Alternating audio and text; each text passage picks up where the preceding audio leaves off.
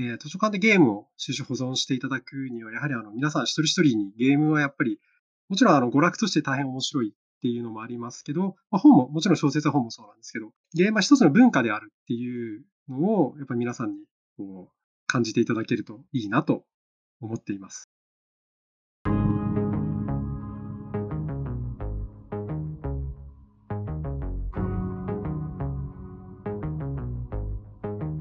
NPO 法人まちづくりエージェントサイドビーチシティのポッドキャスト番組 SB キャストです。この番組は様々なステージで地域活動、コミュニティ活動をされている皆様の活動を紹介。まちづくりエージェントサイドビーチシティとしてどのように関わっていけるかということを話し合っていくポッドキャスト番組です。進行を務めますのは私、フリーランスとしてパソコン、スマートフォンの利活用支援、プログラミング、アプリ開発、講師、書籍出版などを行いながらこの NPO の理事を務める高道恵です。どうぞよろしくお願いいたします。この番組は図面の出力、製本ならお任せください。株式会社トレースのサポートにてお送りいたします。それでは今回のゲストは大学の図書館司書をしている格闘系司書さんです。格闘系司書さんよろしくお願いいたします。はい、よろしくお願いいたします。格闘系師匠と申します。はい、ありがとうございます。よろしくお願いいたします。それでは、まず簡単にですが、自己紹介からお願いできますでしょうか？はい、えー、先ほどご紹介していただきましたようにですね、大学の図書館で師匠をしながらですね、公共図書館やいろんな学校図書館でですね、ゲームと図書館をつなぐ活動をさせていただいております。デジタルゲームやボードゲームを図書館で活用しようという活動をしております。はい、ありがとうございます。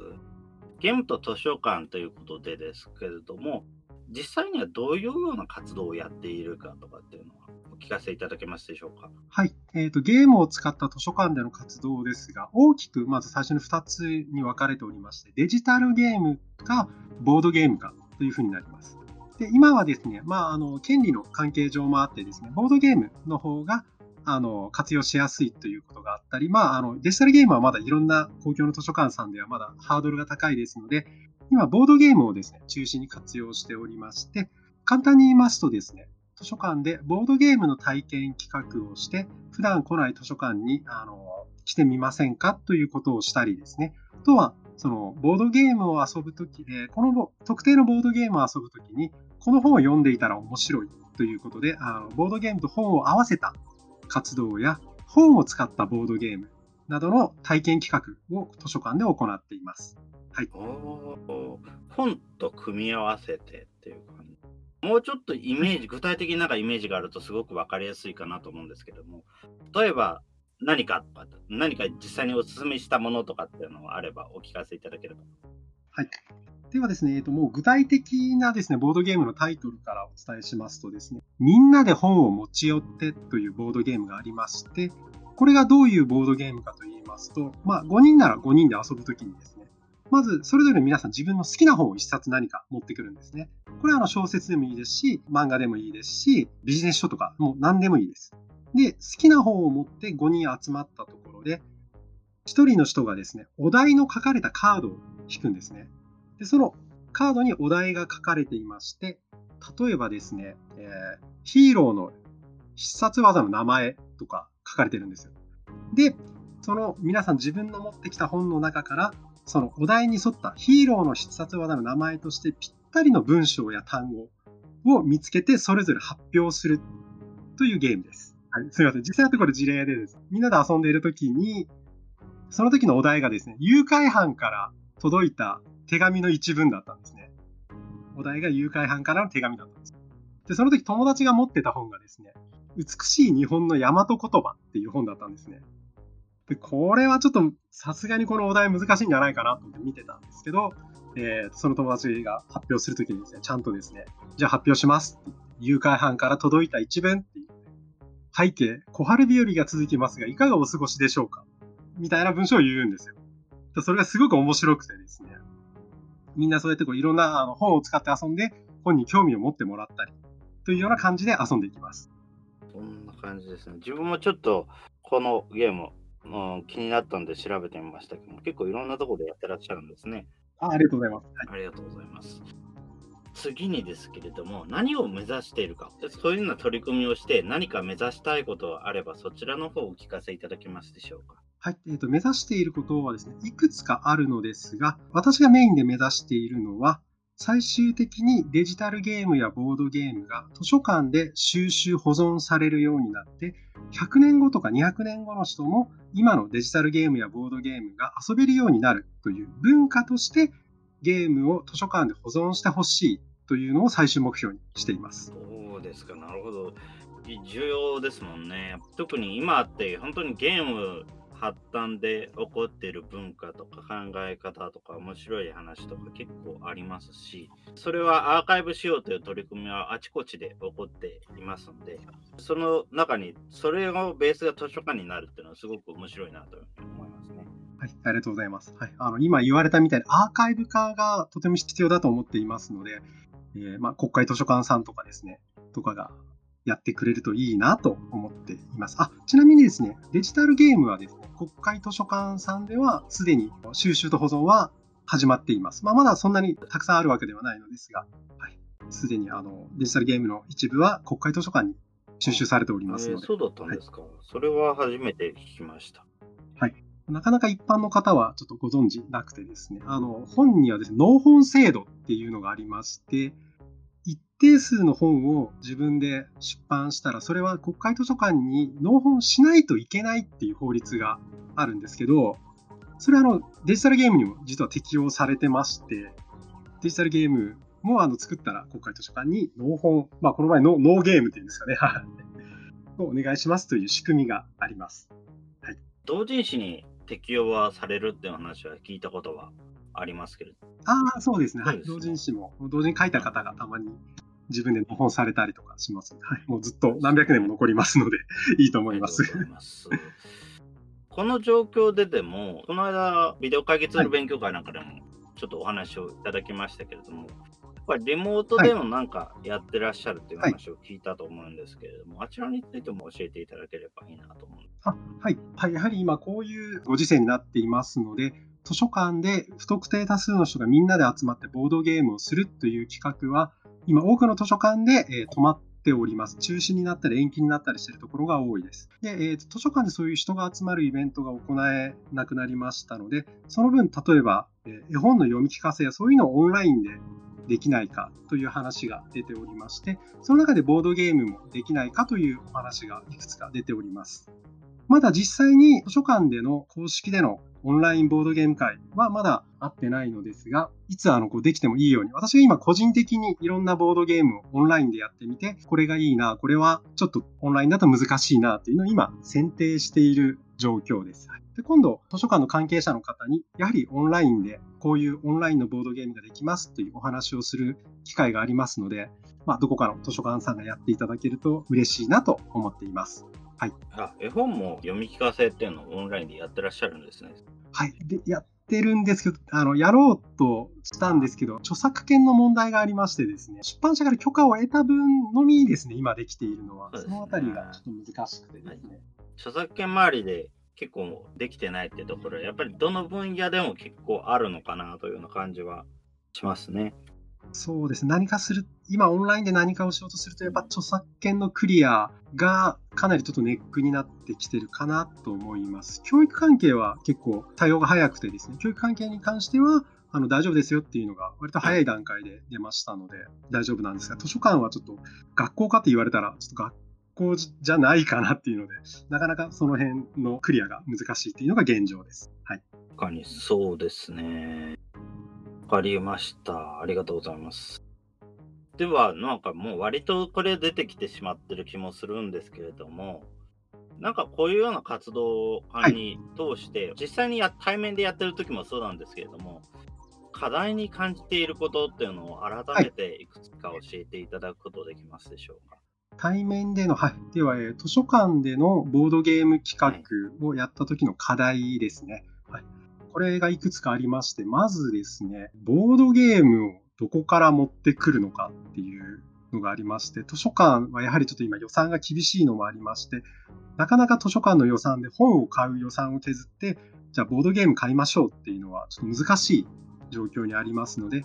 今はまあ私個人であったり、もしくは職員の個人の私物や地元のボードゲームサークルの方の協力を得て、なんとかボードゲームを集めて企画をしているという状況です。まずそれが一つ課題で、次が人的課題になりまして、えボードゲームはですね、ただゲームだけ置いてて、どうぞご自由に遊んでくださいと言っても、なかなか、じゃあちょっとみんなで説明書を見て遊んで楽しいかっていうと、ちょっとあの難しい面がありまして、ハードルが高いですので、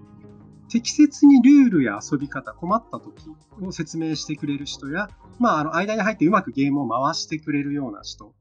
が、やはりちょっと必要になります。公共の図書館でやる場合は、やはりあのこういろんな方がですね、あの年齢も性別もバラバラの方がいらっしゃって、一つのゲームを遊ぶとなりますので、まあ、その時にこうゲームを選定したり、適切なるあのボードゲームを進めたり、ルールの説明をしたりするっていうのは、これかなり技術やスキルがいることで、おそらくボードゲームカフェの店員さんとか、とかじゃないとちょっと持ってないスキルかなと思います。こういう人的な不足もあります。物的不足と人的不足の2つが今、実際にやるにあたっての大きな課題だと思っています。はい。そうですね。確かに、実際にあボードゲームを他の人交えてやるっていうのって結構難しいですね。はい、もう慣れてる人同士でやるんだったらともかくとしてっていう。ああ、そうですね。はい。そういう人も確かに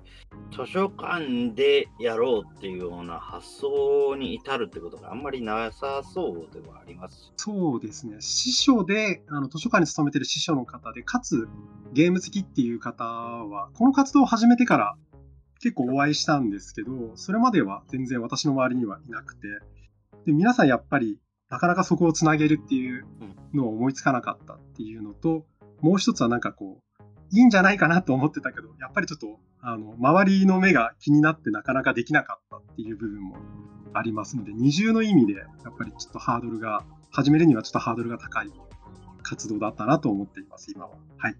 そうですね。実際何かこれらにどういうふうにして立ち向かっているかというか、どう取り組んでるかとか、今のところ何かありますでしょうか？そうですね。えっ、ー、と、これはもう今はもうだいぶあの安定したので全然大丈夫なんですけど、最初はやはりゲームっていう単語を出すので、あ、もうゲームはもう絶対ダメです。認めませんっていうのがありましたので、えー、うまくですね、ゲームという単語を出さない、もしくは他の何かに潜り込ませて、とりあえず一度やってもらって、利用者さん、来てもらう図書館の利用者さんに体験してもらうっていう方向で攻めましてですね、はい、具体的に言いますとですね、何かボードゲームの図書館をイベントでしたいと思った時に、まず1年目ですね。1年目は、えお正年明けの一番最初の開館した時の土日とかにですね、昔遊び体験の企画をやりたいということにして、めんこだったり、すごろくだったり、福笑いだったり、そういう昔ながらの遊びを体験してもらって関連する本を出す企画をしたいんですということで、企画を通して、実際実行して、で、来年またお正月が来た時に、去年もやった企画もう一回やりたいんですけどって言った後に、今年はなんかドイツのボードゲームっていうアナログゲームがあるんですけど、それも一緒にやって、外国の文化を知ろうみたいなやつも行きますねっていうので、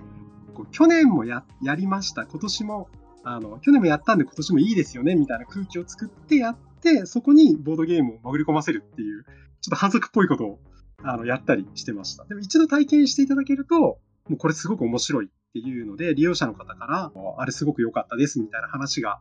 来ると、もう結構市民権を得るじゃないですか。そんなに苦労せずできるようになりました。はい、こんな感じです。いいですね、それ。去年の実例にプラスしてなんかいろいろと加えていくっていうのは、すごくなんかいろんな面でも共有できる、共通するやり方ではあるかなね。そうですね。何か通りにくい企画に関しては、一度何か似た通りやすい企画で通して、次にやるときに、前回と同じ企画ですよ、ちょっとだけパワーアップさせますみたいなので、自分の入れたいのを入れるっていうのは、なんか他にも確かに流用できそうですね、このやり方は。そうですね。ありがとうございます。オンラインでやる時の方の課題っていうのは、はい、もう大体もう先ほどの話がほとんどでしたよね。多分そうですね、前回、あの出させていただいた時もお話をしましたけど、オンラインでの課題は、ネット環境の統一性を取るというか、皆さん環境がバラバラですので、それをどこに合わせるかというのが一番難しいなと思っています。家に Wi-Fi がなく、スマホで LINE しかアプリは入れてません。Zoom や Discord などはちょっとよくわかんないから入れませんっていう方もいらっしゃいますし、家にパソコンがあって、Zoom も Discord もバリバリ使ってますっていう方を、同じ企画で同じように参加してもらうっていうところの調整が一番今は難しいなと感じています。はい。マイクについても結構使い方の認識やみんな違うとかあります、ね、ます。実際他のところで、やっててみたのは、マイクの声がよく聞こえませんって言ったら近づいちゃうんですけども、近づくと余計聞こえなくなっちゃうんですよね、マイクって。ああ、ああ、それはわかりますね。回線が悪いんですよね、それは、ね、だから、映像を切ったり、タブレットとかスマートフォンでやってるんだったら、はい、スマートフォンを床に置いたりするそれだけの改善するんですけども、やっぱり逆に近づけちゃうとブレるので、音がしっかり安定して届かなくなっちゃったりとか、いうようなことって結構あったりしますから。やっぱりそれを実際、なんかこういうふうに使うんですよっていうのも、情報も発信していかなきゃいけないんだろうなとかいうふうには思ってますね。そうです。その辺の情報の共有がやっぱすごく大事だなと思っています。はい、特に図書館はその情報を提供する施設ですので、やっぱりこの今回のコロナので世の中が結構いろいろ大変になっているときに、こうするとスムーズにいきます。こういうやり方がありますよっていう情報は、やはり図書館としては提供していきたいなと思っていますので、今の高見さんのお話は私的にもかなり参考になりました。ありがとうございます。どうもありがとうございます。どうもどうもです。今って最近は、本当にいろんな人たち、例えば地域の人たちもそうですし、例えば子育てやってらっしゃる方もそうですし、はい、本当にいろんな方がオンラインで、例えば Zoom とかでイベントやってらっしゃるんで、はい、やっぱりそういうような事例っていうのはすごいいっぱい見かけますね。はい、逆に、多少できる人ほどやっぱり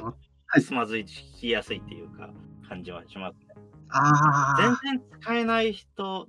全く使えない人っていうのは、そ、ね,、のツールを使えない人っていうのは、案外そのまま何度か使えちゃったりするんですけども、はい、なんとなく昔、はいはいはい、スカイプはやったことありますとか、そういうレベルの人が一番大変な目になってるっていう感じが、なんとなくしますよね。ああ、なるほど。なんか中途半端に過去のこうやってたみたいなのがあるからですかね。やっぱりなんかそれを適用しようとマイクの性能もすごく良くなってますし、昔はデスクトップとかノートのパソコンでやってたのが、今スマートフォンでやるとかだったりしますし。ものがかなり変わってるんで、それで、それの差異が分かんなくなっちゃうっていうのがあるのかもしれないですね。なるほどですね。確かに。はい。それではですね、次ですが、今後も、今回のようにリモートのボードゲームや絵本の読み聞かせなんかも含めてやると思うんですけれども、今後、それらも含めて IT についてどういう関わり方をしていきたいなとか、はい、そういうのって何かありますでしょうか？IT 全般についてそうですね。はい。ですかね。はい。わ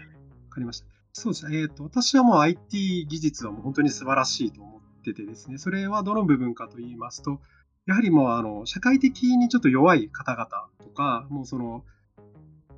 まあ、例えば、あの、何かハンディキャップを持って目が悪いとか、何かちょっと、いろいろ日常生活が難しいという方が IT の力で通、まあ、普通って言うとあれですけど、自由にもっといろんなやりたいことができるようになっているっていうのをいろいろネットとかで見ておりまして、で、そういうあの、今回のコロナのやつもそうですけど、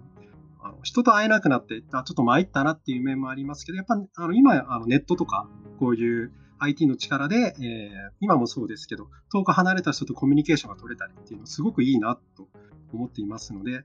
えー、図書館司書としてはですね、こういった IT の恩恵を、えー、すべての方に、すべての方がこういった IT の恩恵をきちんと受けれるような仕組みやシステムができればいいなと思っております。本当にそこのあたりは、自分たちまちづくりエージェントサイドベジシティとしてもやっていかなきゃいけないことだなというのはすごく思います。やっぱり、まあ、今回のような状況もそうですけれども、日本ってもともと災害多い場所ですし、はい今そちらの大雨なんかもありますし、はいはい。半年ぐらい前になれば、例えば台風とかもありますし、そういうの時に出られないっていうケースって、はいはいはい。多分今以外にもいくらでもあり得るんでうんうちのサイドビーチ地にも足の不自由な人とかいらっしゃいますし、はい。関連であ目の不自由な方とかも知り合いにいますので、はい。やっぱりそういうような方だと、どうしてもやっぱりうん。外に出るっていうのははそれだけで大変なことになっちゃいますから、やっぱりそういうような人のためになるべくうちで。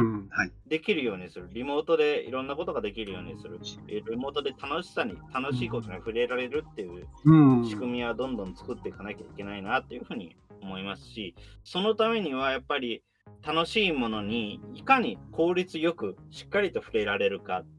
ていうようなツールの使い方の話もしていかなきゃいけないですもんね。うんうん。例えば、はい。今だこそ Zoom だったら本当に通話だけですけれども、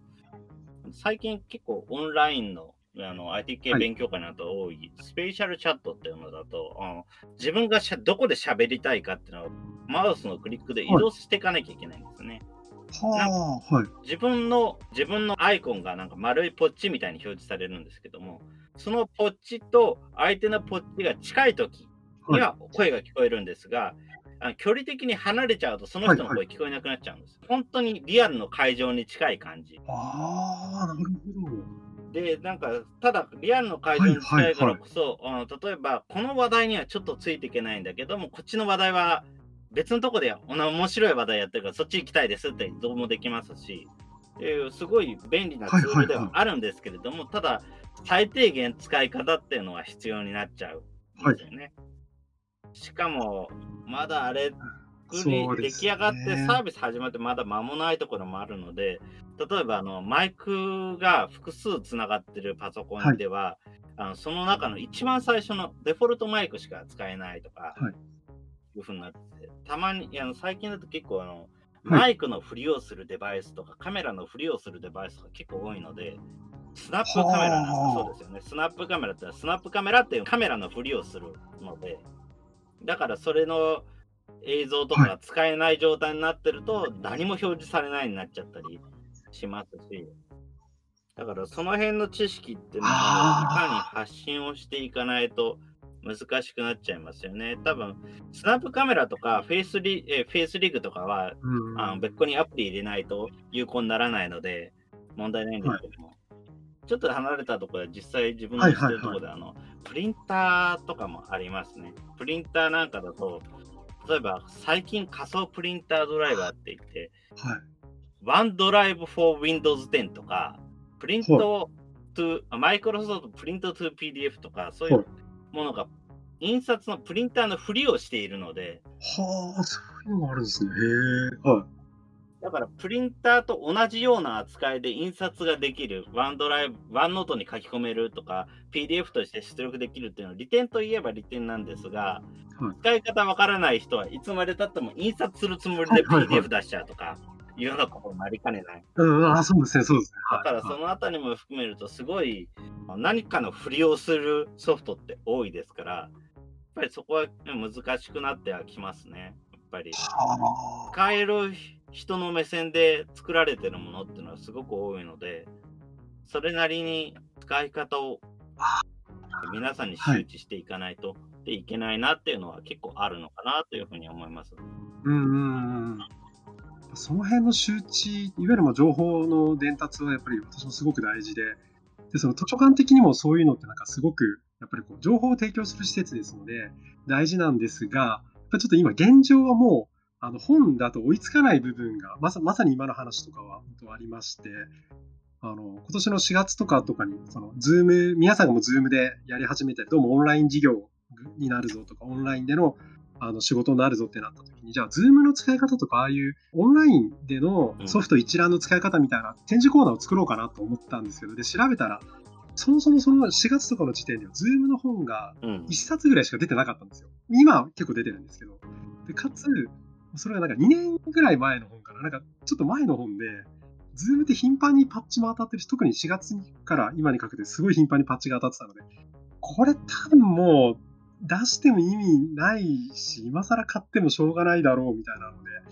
諦めちゃったんで、その辺やっぱちょっと図書館どうしてもちょっと弱い部分になるんでですね、なんか、その地元のあの高見さんたちみたいなあの団体の方が、その辺でなんかもうこういうズームの使い方講座とか、使い方の講座とかをされるのは、やっぱり図書館的にはかなりいいなと思います。は例えば、あとはマイクロソフトがやってるサービスの Teams、マイクロソフト Teams の方なんかだと、ああ、なんか聞いたことあります。最近なんかすごい勢いで機能増強してるみたいで、この間、一度に49人までカメラが出るようになります、みたいな機能つけてるし、これからなんかはい大学のホールみたいな感じで表示をするビューが実装されますみたいな企画もあるらしいですし、あとはもう本当に無限ビュー、なんか多分わかんないですけど、100人でも200人でも出せるような、そういうようなシステムも考えてるみたいな記事をどっかで読んで、えー、本当にやるんだと思ったのを覚えてます。すごいですね。その辺をなんか図書館で本でどうにか情報を伝えようと言ってもうかなり難しいですので、としたら本書ける人も気づいてない可能性がありますし、自分も正直やっぱりそういうようなお仕事のお話とかたまに来ますので、今あのビジネス IT っていうところになんかそういうような記事をちょこちょこ書いてはいるんですけれども、やっぱりそういうようなところでも情報が追いつかないんですよね。自分も記事寄稿したはい後にはいはい。1ヶ月ぐらい経った記事で、あれ、これ翻訳されてるぞ、記事翻訳必要なんでしょうかねとかいうのっていっぱいありますし、あすごい早いね。今はスピードが速いからですね本。当に。だから、このあんまり外出ができない状況で、えよくもここまでできるなってびっくりしてるところもあるんですけど、やっぱり本当に早いあので、あ。本だけでのアプローチってはいすごく難しくなってくるんだろうなと思います。本が増えるってことは、その分破棄する本も増えなきゃいけないってことになっちゃいますし、はいまあそうですね、国会図書館以外はどこかで破棄をしないといけませんので。自分も図書館とかちょくちょく見てはいるんですけれども、やっぱり特に技術関係の本なんかは、はい。もう全然アップデートがされてなかったり、アップデートは確かにされてるんですけれども、それよりも古い本が圧倒的に目立ってしまったりするので、例えば携帯電話はなぜつながるのかとか、はいはいそういう本は古典としてすごく価値はあるんですけど、はいただ、いはいは93とかそういうようなマニュアルはさすがに役に立たないので、そうですね。まあ、あと50年ぐらいしたら逆に価値は出そうな気がするんですけど、現時点だと。役に立たない。歴史的資料として役に立つ系統の本はともかくとして、そうでない本は、例えばマニュアル的な本はちょっと変わっていってほしいですし、それに今っはて技術の方面がすごいたくさんあるので、多分そのはいはい本の全ジャンル集めようとしてたら、図書館の予算いくらあっても足りなくなっちゃう。特に今ってまあ技術に、よね技術分野によっては、もう公式のドキュメントすら情報古かったりする状況があるぐらいなので、あそうです。もうユーザーの方がどんどん新しいのを発信してるみたいなかなん感じです。もうあの自分も仕事でプログラム組んでる時に、なんか実際マニュアルと全然違う挙動をするプログラムがあって、なんかおかしいなと思ってソースコード読んで、たどってたどってみたら、なんか全然違うこと書いてあって、あこれは公式のマニュアルが古いなっていうね、思ったりすることがあります。で、検索すると、そっちの方が新しい情報が載ってるっていう。はいはいはい。今そういうようなものもあったりすると思います。今だからこそまだそういうのってあのプログラミングとかその一部の方面だけに絞られてるんでまだいいんですけども、ぱそのうちやっぱりそうでもなくなってきちゃうのかな。やっぱり今の Teams とか Zoom の発展の仕方もそうですし、下手するとはいもう本当にインターネットで検索して手に入る情報が一番新しくって、そうあのそれ以外の本は全部情報として古くなってしまう可能性がどっかしらであり得る。やっぱりそこはやっぱり課題に感じてますし、多分図書館総合店なんかでは結構常連さんで出てらっしゃる、はい ARG とか、そのコミュニティなんかも結構そういうのを感じてるんじゃないかなっていうね。はいはいはい。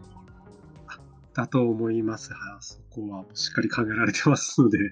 こちらの方々はですね。はい。おそらくもう図書館として多分その情報との関わり方は、もうその、情報の速速報性だともうネットには絶対かなわないので、逆になんかそのこう、情報の探し方や、まあ、ネットは情報が多い分、ノイズも多くなってきますので、その適切な情報に短い時間でたどり着くやり方とか、そういった方面の伝達とかになっていくのかなっていう気は、ちょっと今お話を聞いてて思いましたね。はい、そうですね。情報の探し方とすごく重要で、自分も以前、磯子の区民センターで、はいえー、そういうような話をしていて、なんかこういうような情報ないですか？って聞いてみたら、あちらの方は検索がすぐできたけども、はい、自分は全然できなかったと、はい。はいはいはい。やっぱり検索するための語句を探し出すのも、それなりの知識が必要ですから。そうですね。確かに、いや、確かにそうです。知らないとググれないから。用語を探すのってすごい、それぞれの知識、専用の知識っていうのが必要ですし、例えば Google だったら Google の検索ソフトの扱い方っていうのも知識として必要だったりしますし、うん、最近だと広告とそうでないものの見分け方とか、そういうのもありますし。ああ、そうですね。結構ありますよね。ダウンロードボタンが5つあるページとか、そういうのってまだまだいっぱいありますから。確かに一般の方は欲しい情報でググって、それが正しい情報かどうかっていうのをまず判断が今なんかどんどん難しくなっていってるからですね。これ広告じゃないのかとか、その広告ブログじゃないのかとか、ちょっとかなり見分けが難しいからですね。その情報を信じるためには、どことどことどこを確認すればいいのかとか、そういうところですね。はい、そういうのってすごく、やっぱ今って大した情報源がないので、俗人性の高いものになってますし、だからそういうのを本としても書いていかなきゃいけないなと思うんですけども、自分を一応そういう書籍も書いたりする立場上ですね。やっぱりそういうような本も書いていかなきゃいけないですよねとか思うんですけども。ですね。その本であるととってもいいなと思います。まあ本が絶対正しいわけではないですし、本も結構間違いがあるんですけど、まあある程度はいろんな人の目が入って、それなりにチェックされた状態で出版されるっていう、それなりのなんか正確性とか安全性を担保されるからですね、書籍になるとですね。特にやっぱり技術関係の本ってすごく寿命が短いっていうの題としてはあるので、あはい、例えば自分の、自分もいくつか本書きましたけども、2すり目いった本って1個もないんじゃないかな。あやっぱりほとんどの技術書ってそうなんですよ。2, すり目いかない。はい、で、2すり目いくっていうのがニュースになるぐらい。あ、なるだ今だと、うん、ノンデザイナーズデザインブックっていう本がすごくベストセラーで、なんか何それも言ってて、取り上げられてるんですけども、やっぱりそういうようなノウハウを伝える本っていうのは、すごく長生きするんですが、逆に言うと、それ以外、どれだけそういうノウハウを伝えるんじゃなくて、やり方だけを教える本っていうのが多いのかっていうところがあるのかなっていうような感じはありますけども、そういうような本はすごく寿命が短い感じはあります。やっぱりそれは、著者の問題でもあるのかもしれないですし、編集のというか出版業界の問題でもあるのかもしれないですし、はい、やっぱりすごく複雑な問題はあるんですけども、やっぱり書いていかないとダメですよねっていうような、自分もすごく責任を感じています。なんかはい、うん。今のお話はなんか、司書的にはかなりですね、なんか役立つお話というかですね、技術書関係の選書ってどの本と書に入れるかって、やっぱり専門知識がないと、難しいんですよ。で、一応、各図書館にまあそれなりパソコンはある程度分かりますみたいな人が、これ、この本がいいと思いますとか言って入れたり、私も友人の SE とかになんか最近プログラムってみんななんで組んでるの？やっぱり Python みたいなのを聞いたりとかで、最近 Python が流行ってるのかなみたいな、全然分かんないまま参考にして買ったりしてるんですけど、今のお話聞いて、その定番、定番じゃないんですけど、そのこう、ある程度息が長くて信用が置けるっていう、その2すり、3すりいってる方は大丈夫だみたいな情報を今教えていただいたので、これからちょっとその、この本が何すりまでいってるのかみたいなのを、ちょっと見てからですね、選手基準にちょっとしようかなと思いました。あそうそうですね、それいいですね、すごく。もちろんその何かの作り方とか、例えば CPU の作り方ってすごくなんか長生きしてる本だと思うんですけど、CPU の作り方とか、OS 自作入門とか、そういう本って、やっぱり代用が効かないんですよね。で、技術的にも絶対にこれだけやっとかなきゃいけないってことは変わらないので。はい。基本ベースが変わらない、ね、だからそういうのは長い、ね。いや、主観的にやっぱりそういう本をしっかりしたいなと思ってるんでですね。なるほど、版で見るっていうのは、なちょっと、あの、なかなかない視点だったんで、大変参考になります。だから。すごすごいのが、あの、ノンデザイナーズデザインブックなんか、あの、さす何スリも行ってるってのもあるんですけども、何班も行ってるんですね。回転もすごい盛んに行われて改定もしてるっていうことですね。はい。だから確か最初要所なんですけれども、要所だ、なんか2班か3班かあたり、日本語のレタリングの仕方とかも追加されてたり、いろいろと回を追うたびに文章が追加されてってるので、やっぱりああいう本はすごく強いんだろうなっていうふうに思います。やっぱりそういう文章を書いてる立場としても、そういう本を書いてみたいなとも思いますね。まあ、その定番としてずっと残るような本がですね。なるほど、なるほど。いや、大変ちょっと勉強するなんか、私が話しに来てるのに、なんか私が勉強になって、なんかすいません、なんか。いや、こういうお話ができてよかったですね。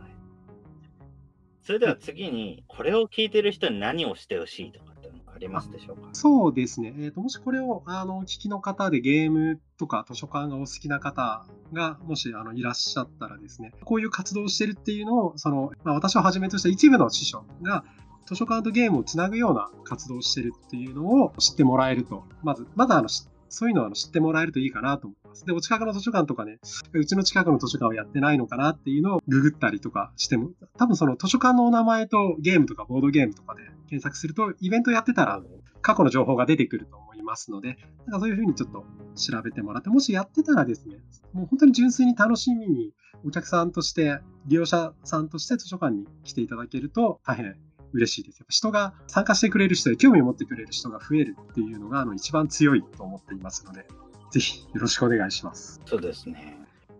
ありがとうございます。ちなみになんかそういうような活動も含めて、今、はい、例えばネットでそういうような活動を知るっていうのは、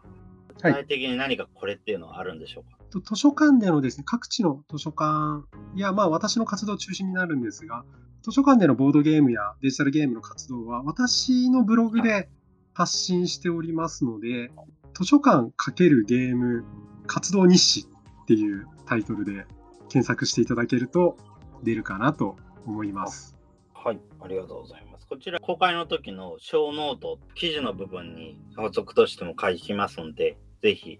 あはい。はい、じゃあ後ほどちょっと URL を送っておきますはい、あありがとうございます。もう結構いろいろな、今回いろんな話も出てたので、そういうのも含めて、補足情報も含めて書いていきたいなと思います。ありがとうございます。ありがとうございます。それでは最後にはいこれは言っておきたい。例えばこれが活動のキーワードですとか、そういうようなことっていうのは何かありますでしょうか？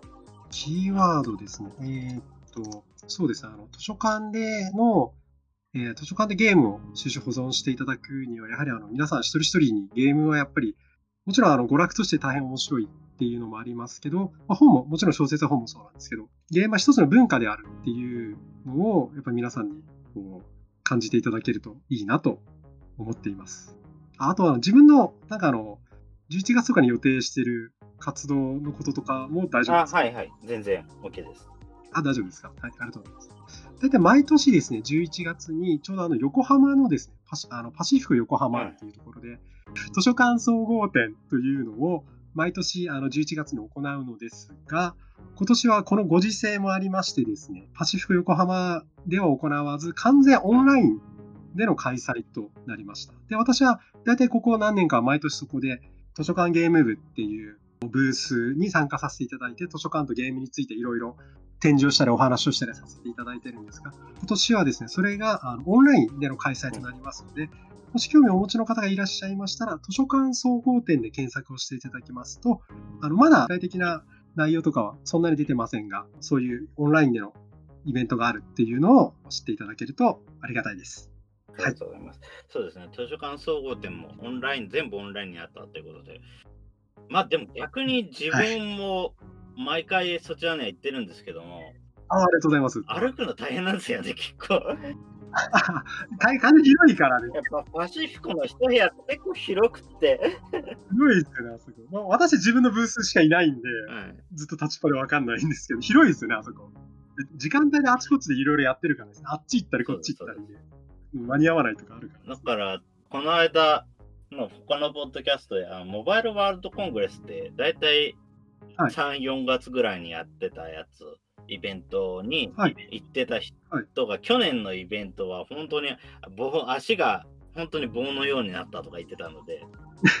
幕張メッセの何倍かぐらいですね、距離としては。あ なので、そういうようなところで取材をしなきゃいけないっていうのは、もう本当にそれだけで大変なことになるので、あ、体力勝負ですね。はだから今、オンラインっていうのがイベントが多くなりましたけれども、ものによってはその方が楽だっていうのが結構あったりしますね。い。まあ、確かにですね。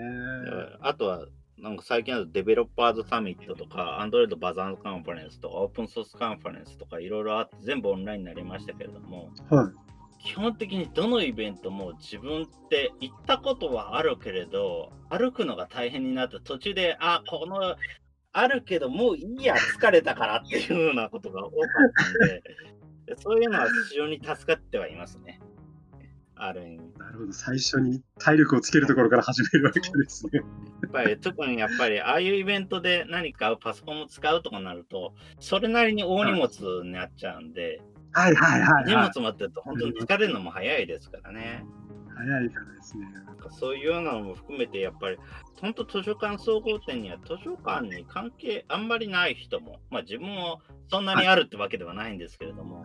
ぱそういうような人も行ってもらえればいいですね。はい。まあ、もともと図書館自体誰でも来れる、全然誰でもウェルカムな施設ですので、はい。総合店の方も誰でも自由に、もともとそのリアルの時も入れる企画です、あのイベントですので、ぜひぜひ、はいなんか今の図書館業界ってどうなってんだろうみたいな。で、あの見に来ていただけると面白いかなと思います。うん本当、本当いろいろやってるんで面白いです。ね自分も毎回知らない分野の最新技術とか見られたりして面白い感じもします。例えばど。本をいや汚れからいかに守るかとか、ああ、はいはいはいはい。そういうような取り組みって自分のような業界ではそうそう見かけないものですそうしですね。あとはブックスキャナーとかですよね。やっぱりそういうのってすごい面白いところあります。あとは大学の図書館とかの事例なんかも、意外と本当に知る機会がないので、自分うもん大学生だったことが実はないので、はいはい。大学入ったことはありますけど、資格試験の時しか行ったことがないので。やっぱりそういうような身からすると、大学で何やってんのっていうのが分かるってのも面白いですし、なるほど。はい。あのイベントって結構、本当に日本全国からいろんな大学の方が来られるじゃないですか。はいはい。そういうような話ができる機会っていうのもすごい珍しいなというふうに。感じてますだからぜひ皆さんも本当に来てほしいなというふうに思いますね。私はオンラインですけど、はい、来年はリアルで。うん、オンラインだからこそぜひそうですね、オンラインだからもう交通費もかからなくていけますので、ぜひぜひということで。うちなんかは本当にそんなに遠くないので、バス1本で行けますけども、そうでない人もいっぱいいますから、はいうん私は毎年熊本から行ってますので、そうですよね。なんかそういうような人にも本当にぜひぜひ参加していただければいいなと思います。やっぱりありがとうございます。放送されてからも十分時間ありますんで、はい。ありがとうございます。それでは他は大体大丈夫でしょうか？他何かありますでしょうか？いえ、もうあの、総合点のことも話させていただきましたので、私は、はい、もう、なんか普通になんか楽し楽しく勉強になるお話をした だけだったんだけど、大丈夫だからっい。やー、全然、むしろそれがいいんです。あ、そうですか。はいはい、どうもありがとうございます。それでは大体こんな感じでですね。はい。はい。はい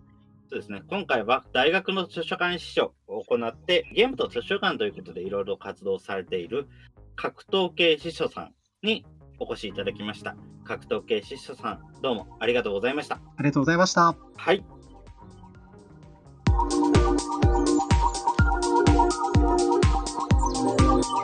今回は大学の図書館司書としての活動を通して